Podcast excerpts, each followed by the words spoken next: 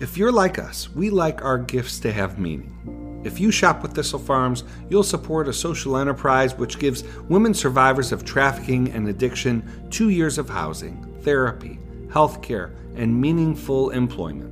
From lotion and candles to jewelry and tea and decor, they've got something for everyone in your life.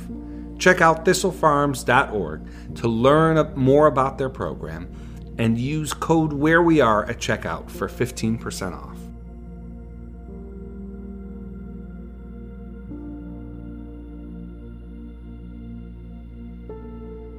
This is Melissa Wear. You're listening to the Morning Five on February 1st, 2023. For our scripture today, I'm going to read from the last half of Isaiah 41. I read the first half of this chapter on yesterday's Morning Five if you'd like to go back. I'm starting at verse 17. The poor and needy search for water, but there is none. Their tongues are parched with thirst. But I, the Lord, will answer them. I, the God of Israel, will not forsake them. I will make rivers flow on barren heights and springs within the valleys. I will turn the desert into pools of water and the parched ground into springs. I will put in the desert the cedar and the acacia, the myrtle and the olive. I will set junipers in the wasteland, the fir and the cypress together, so that people may see and know, may consider and understand that the hand of the Lord has done this, that the Holy One of Israel has created it. Present your case, says the Lord. Set forth your arguments, says Jacob's king. Tell us, you idols, what is going to happen. Tell us what the former things were, so that we may consider them and know their final outcome. Or declare to us the things to come. Tell us what the future holds, so that we may know that you are God's.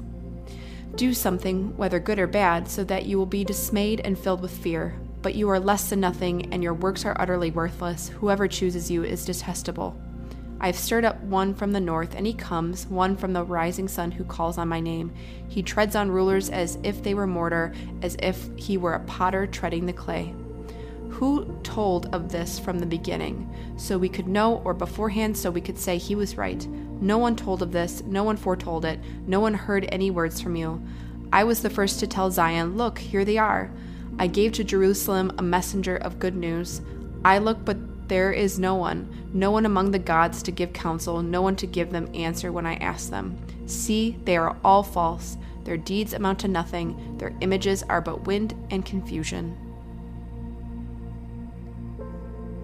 May God bless the reading of His Word. Welcome to February. Welcome to another Morning Five with me, Melissa, while Michael is out on travel. He says hello, by the way, and that he misses you. So let's get to the news. As a quick update on the Tyre Nichols case, a seventh Memphis police officer was suspended as the investigation continues. And as I told you on Monday, Speaker Kevin McCarthy is set to meet with President Biden today to talk about a debt limit deal.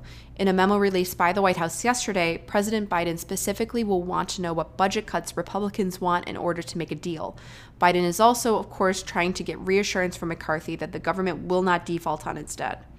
With this memo and with Biden's plans for the meeting, he is trying to force Republicans to engage in a debate over taxes and to force McCarthy to specify which programs he would cut and to calculate how much Republicans would add to the debt with additional tax cuts. McCarthy, meanwhile, has called the White House memo political games. Also on the House side, the saga of new Representative George Santos continues. Yesterday, he announced that he is stepping down from his assignments on the Small Business and Science Committees. Santos is facing multiple investigations into claims he made while campaigning last year for the midterms.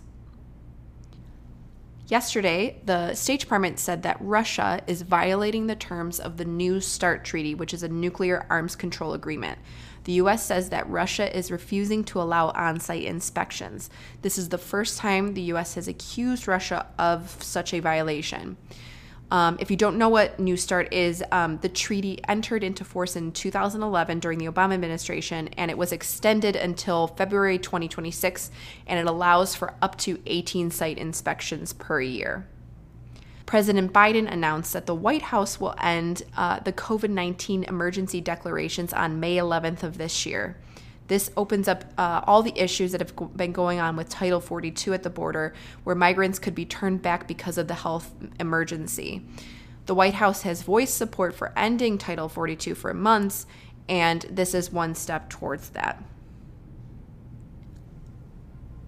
Let's close now with Dallas Willard's version of the Lord's Prayer. Dear Father, always near us, may your name be treasured and loved. May your rule be completed in us. May your will be done here on earth in just the way it is done in heaven. Give us today the things we need today, and forgive us our sins and impositions on you as we are forgiving all who in any way offend us. Please don't put us through trials, but deliver us from everything bad, because you are the one in charge and you have all the power, and the glory, too, is all yours forever, which is just the way we want it. You probably just heard Saoirse screaming a little bit. Apologies for that, but I hope you have a great Wednesday. Be well.